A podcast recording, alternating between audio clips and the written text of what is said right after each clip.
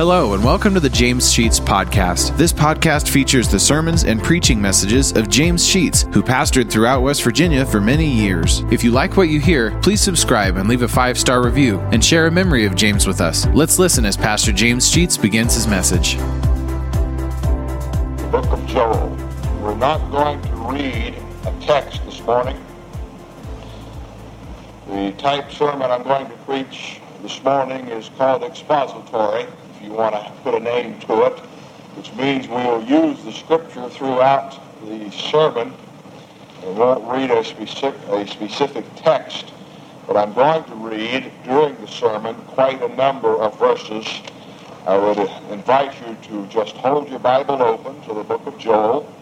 We'll begin in the first chapter, actually at the seventh verse. Joel, Amos, Obadiah, Jonah, Micah, Nahum, Habakkuk, Zephaniah, Haggai, Zechariah, Malachi. So if you want to back up, I know some of you have trouble finding that little place. Uh, it, it's, it's a hard one to find. I, I learned the books of the Old Testament by memory as a child in Sunday school, and I never forgot them. But don't ask me to do the New Testament because I have to stop and think and put them in order because no one forced me to memorize the, the New Testament, but I was pretty well forced into memorizing the Old Testament books so I can easily find them. But if you didn't do that, you might have a little trouble on some of these wee little ones. All right. We don't know too much about Joel, except he was a prophet, probably in the 800s BC area, but we know the purpose of his his book, his little little text that he prepared, and it came on the occasion of a very severe locust plague.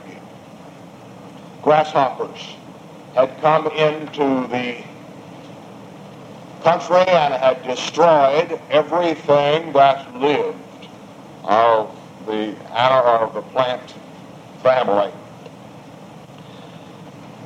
And it was believed in that day, and many of us still believe to a great degree, that many of the things that come upon mankind are a result of his waywardness or his unfaithfulness unto God. This the Jewish people believed very strongly that what happened to them was a result of their unfaithfulness. You can go back through all the Old Testament and you will find again and again and again evidences of the fact that when God's people strayed from their devotion to Him, God brought upon them some devastation of one nature or other designed for the purpose of bringing them back to their faithfulness to Him. So they believed, and Joel preached to them on the fact that the plague that they were now suffering was a result of the sin of the people. Now the Lord does not desire to bring upon his people plagues or bad times or distress, but oft times they are brought upon us because of our unwillingness to be faithful unto him. As a matter of fact, the Lord wants to bless us as his people. He gave us in, in Malachi 3.10 the words, Bring ye all the tithes into the storehouse, that there may be meat in my house. And prove me now herewith, saith the Lord of hosts, if I will not open you the windows of heaven and pour you out a blessing that there shall not be room enough to contain. If we would just accept and adhere to and receive that one promise of God, how marvelous things would be for us. But God does respond to in a favorable manner to the faithfulness of his people. Jesus said, Seek first the kingdom of God and his righteousness. All these things will be added unto you. But you see, there is a catch. And we want to jump over that catch. And that is, there must be a response on the part of God's people before God can respond and return. We are to bring the tithes into the storehouse, and once that's done, then God will react. We are to respond by seeking first God and his kingdom and his righteousness. And then the physical things of life, the Lord will be able to add unto us. All right, go down to the seventh verse. And Joel gives us a description of the condition of the land in the time that he's writing, and he says that he hath laid my vine waste and barked my fig trees. He has made it clean bare and cast it away. The branches thereof are made white. This is a description of the vineyards of Israel, even of the, the orchards, in that they were absolutely unproductive the trees had died, the bark had been stripped off of them. They stood there shining in the sun, white as they could be, indicating the death that had taken place in those trees. It's clean bare, absolutely bare, he says. And they're cast away. They are made completely white with, with uh, unproductivity. He is saying to the Hebrew people, I want you to take stock of the condition of your land. I believe Jesus is saying to us today that he wants us to take stock as we conclude 1986, to take stock of our life. What has your 1986 been? A life of productivity for the Lord? Or has it been one of inactivity, of bareness, of nothing, only you can answer this. Jesus said that a, a branch cannot bear fruit except it abides in the vine. And he went on to say that I am the vine, you are the branches. Whether or not you and I and this church as a body have been productive in this current year will be in direct relationship to how tight we are to the vine. Whether or not the energy coming forth out of the vine, which is Jesus Christ, has really progressed into us, the branches. How close have we lived to the source of the energy that is necessary for us to be productive? In the eighth verse, he calls the people to lament as they look back and see that their life has not been very productive because of their unfaithfulness to the Lord. To lament. Like a virgin girdled with sackcloth for the husband of her youth. This is a description of a young woman who has gotten married and during that year of of engagement before they actually lived together. During that year, her husband died, and even before she completely was married, she was already a widow, and she would certainly lament for the condition of, of her, her life. The Living Bible translates it, weep with sorrow, as one would reflect backward and answer in his own life, how productive have we been? And we must cry out perhaps with Joel that the fig tree has been stripped of its bark, it's dead. The vines are withered and dried up. There is no product. In verse 9, he says something very, very important. Look at it. Let me, let me interpret it then. The meat offering and the drink offering is cut off from the house of the Lord. There is no activity in God's house. Not only have their vineyards died up, people aren't even going to church. They're not offering their offerings. They have simply cut them off out of the service. They're not doing anything to worship God.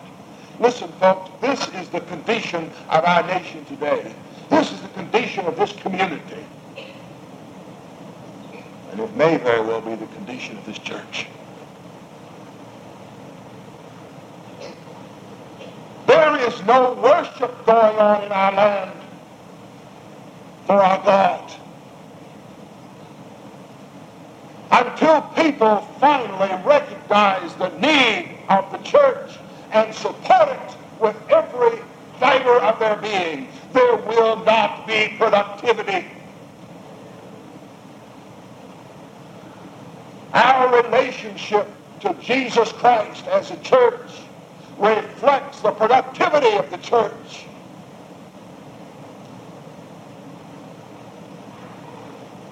And the tragedy is that the members of our churches, this one and every other church that I have ever known, is one of inactivity, feeling no need to be a part of what goes on by this body. This church is no different. Where are our members? They're standing out whose bark has been peeled, whose vines have withered. They're not making their offerings unto the Lord inside the sanctuary that we call the church. Look at verse 10. The field is wasted, he says. They look out over their fields. They're all dried up, desolate, very, very poor, because the grasshoppers have eaten everything there is. But I think it says more than talking about a physical land that is wasted. Jesus said, look onto the fields, for they're white unto harvest. That's a totally different story than what Joel was saying here. Jesus said it's not the problem of the land, it's the problem of the laborers. The land is ready for harvest. There are multitudes of people in this community and I marvel every time I drive from the bridge to the church at the hundreds of homes that I can see. And I know there are other churches in the community. But if we would leave this building this morning and make our way just to the bridge and inquire in the homes along the road, most people would still be at home and not in church anywhere. The fields are white to the harvest. Where's the problem? It's the laborers. There's where the problem is for their few. Jesus said, and I, if I be lifted up, I will draw all men unto me. What's the problem? We're not lifting up Jesus Christ. We're so burdened down and problemed with, with our own lives and our own own needs that we cannot see the need of holding up Christ to the community. And other things get in the way. We're holding up something else, but it's not the cross of Jesus Christ. And we're not going to be productive until we get the cross first and hold up Christ to this community then we will see fields that are white unto harvest, and there will be many laborers who will go out there to, to bring forth the harvest. Jesus complained in the book of Revelation to the church of Ephesus. His objection with that church was that they had left their first love. And this is the problem that we have in today's church. We have no passion for the lost.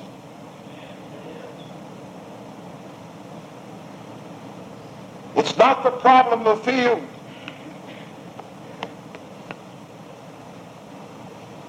For it's ready to be harvested. It's the problem of the laborers who won't go forth. Verse 11, he says, be ashamed. He calls them to be ashamed, and I'll have to hurry. Verse 12, he says the vine is dried up, but I want you to look down at the bottom of that verse, the last phrase. Joy is withered away from the sons of men. We no longer, he is saying, take delight in worship of God. there is no joy in our lives. We ought to be ashamed. The joy is withered. The light that is supposed to be the lights along the shore have gone out. Can you imagine the devastation of a ship traveling into treacherous waters and depending upon a lighthouse to give him light and direction that he might bring his ship into harbor? And when he gets in sight as to where it ought to be, he suddenly discovers someone turned out the light. And there is no direction. Jesus gave us the parable of the ten virgins, and five of them were wise because they had oil in their lamps. But I want to suggest something about those five wise virgins. They were asleep, you remember in the story. They had the oil themselves, but they didn't have a passion for those who had no oil, and they kept it to themselves and didn't share that which they had. Verse 14, he comes to a sense of urgency. He says, Sanctify ye a fast and call a solemn assembly. Now, I want you to notice this. Call a solemn assembly. Gather the elders and all the inhabitants of the land into the house of the Lord your God Folks, as we in 1986, there ought to be an urgency about our call.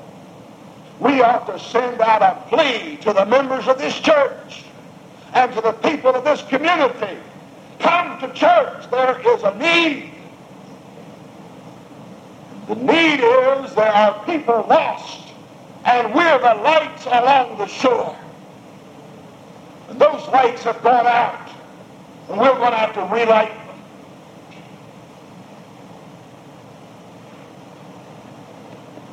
Look at verse 17. I had to look at that verse several times. The seed is rotten. They're going out to sow. But they haven't sown for so long. When they went to the granary to get the seed, it was rotten. got to have some seed that's worth something. And many times, we have so long forgotten what it is to sow seed of the Lord And when we suddenly think, well, we better do that, we don't have anything to sow with. The barns are broken down, he says in the 17th verse. And verse 18, the flock of sheep are desolate. That's the church, a description of the church.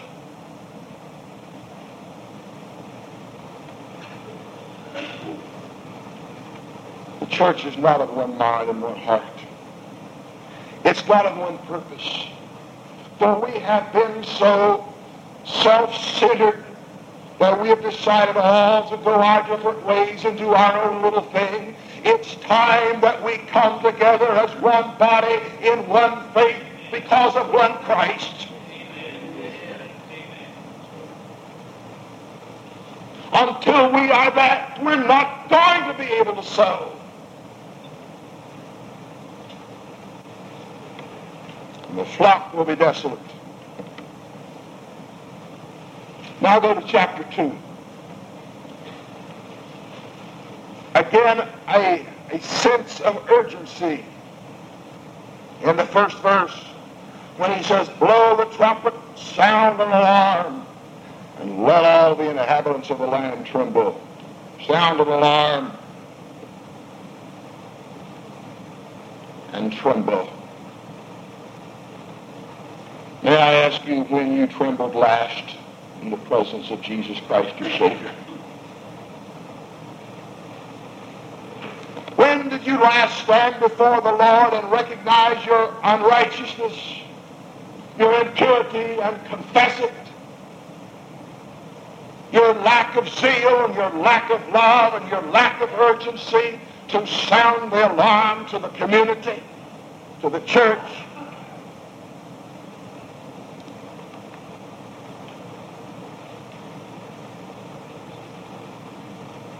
Verse of Scripture that says, Now it is high time to awake out of sleep.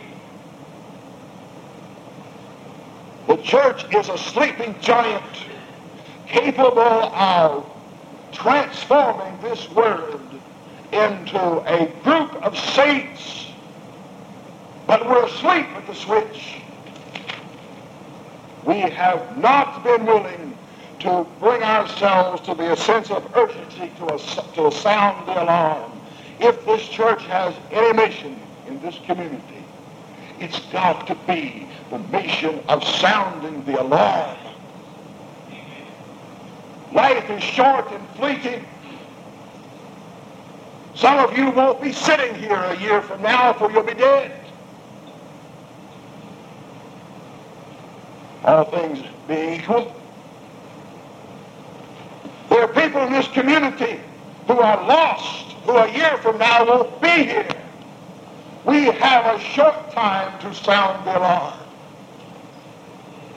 and proclaim the gospel of Christ in some kind of dynamic way. Verse 2, he says, there is a day of darkness and a day of gloominess, a day of clouds and a thick darkness. Now, that's true. There isn't too much bright to look upon for the beginning of 1987 for most people. But I'll tell you, there is absolute darkness for the lost of this world. And that light that we have that we've put under the bushel must be taken out from under the bushel and put on the candlestick.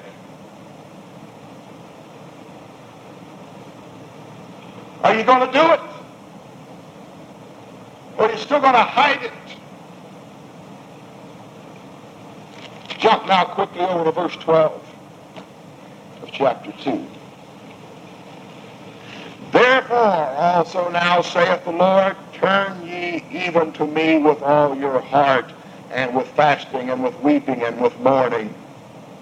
Rend your heart and not your garments, and turn unto the Lord your God. Here is a call to repentance, and that's the title that I've written in my notes for the, the message this morning, is a call to repentance. The Lord is calling us to return to him with our heart. Return weeping and in mourning. In the Old Testament days, when they were in distress, they would tear their garments, and he said, don't tear your garments, tear your heart.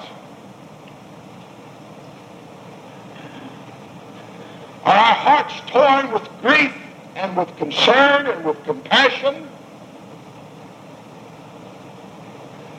The New Testament says, Love the Lord thy God with all thy heart and with all thy strength and with all thy mind. Do we? We were talking in Sunday school class this morning about what it costs. It doesn't cost us anything to be saved. But there is a sense in which we can say it cost us everything to follow Jesus Christ because he has commanded us to put all of our energies, all of our strength, all of our resources into serving him. Have we done it?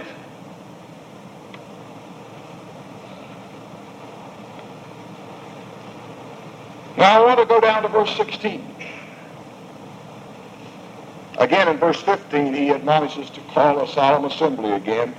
Call the church. Now I want you to notice what he says in 16. He says, gather the people. Sanctify the congregation, assemble the elders, gather the children and those that suck the breast. Let the bridegroom go forth from her chamber and the bride out of her closet. In other words, every member of every family, call them together in the church. If you have young children, bring them if you just got get married, forget about your marriage. Come to church. Because there is something that we need to recognize. Joshua stood before the Hebrew people one day and he said to the, this to them. He said, choose you this day whom you will serve. But as for me and my house, we're going to serve the Lord. We need to call our families together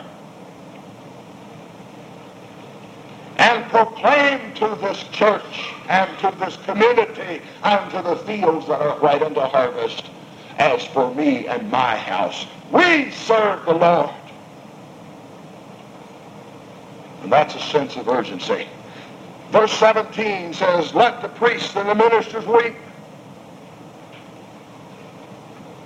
In verse 18 he says, And the Lord will pity his people. Verse 25, and I will restore, the Lord said, I will restore to you the years that the locusts have taken away. Here comes the Lord's blessing. If my people who are called by my name will repent, then I, the Lord says, will step in. I will have pity upon them. I will restore them. And what are the results? I think the results are extremely important. Verse 26, beginning. The last phrase, and my people shall not be ashamed. Verse 27, and ye shall know that I am in the midst of Israel, and that I am the Lord your God, and none else, and my people shall never be ashamed. Listen, I feel like there are times that we as individuals and we as a church body will have to be ashamed standing in the presence of the Lord for the little that we have done, for the waywardness that we have, have uh, exercised in our life. We have not stood at the foot of the cross with the passion of Jesus Christ to be his followers. And we ought to be ashamed. But if my people, he said, will come back to church and will rededicate themselves to the Lord, then they will no longer need to be ashamed. Now look at the conclusion of it. In verse 28, and it shall come to pass. Now here's the Lord's promise. When God's people return to his service, then something's going to happen. Number one, they're never going to be ashamed. Number two, it shall come to pass that I will pour out my spirit upon all flesh. Do you want a revival in this community? Do you want to see a revival in this church? Here's the way it must happen, folks. Here's the beginning of it.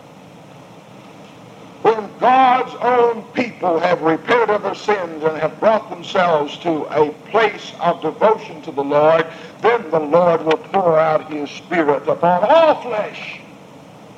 That which has happened in you will permeate out from you and affect and influence the people about you. And we'll soon discover that people are coming to know the Lord because the Lord has poured out his Spirit on everybody as a result of your faithfulness and mine. Some of you folk been around a long while and you have said, I remember how things used to be and how people used to come to church and there were great revivals and people were being saved. Let me tell you, you no longer will have to remember because you'll be living in it again. When God's people repent of their sins and return to the Lord. Well, not only will you folks who've been around a long time, or we'll just call you old folk for a, nobody, I can't think of a better term, but he doesn't stop there. He says you're young people. Your young people are going to do some things. They're going to dream dreams. They're going to see visions. This is one of the tragedies of today's churches, is that most of them are full of old people. And the younger people are not as active as they ought to be. And the reason is the old folk have not demonstrated their devotion to God enough. When we, as older people, are devoted to the Lord and repent of our sins, we're going to see that influencing our young people and they're going to start serving the Lord, and they'll become the preachers and the missionaries and the ministers of our land because they have been touched by the Spirit of God, and they will dream dreams and they will see visions. Because God will pour out his Spirit. When his people return to his house. We conclude 1986 tonight.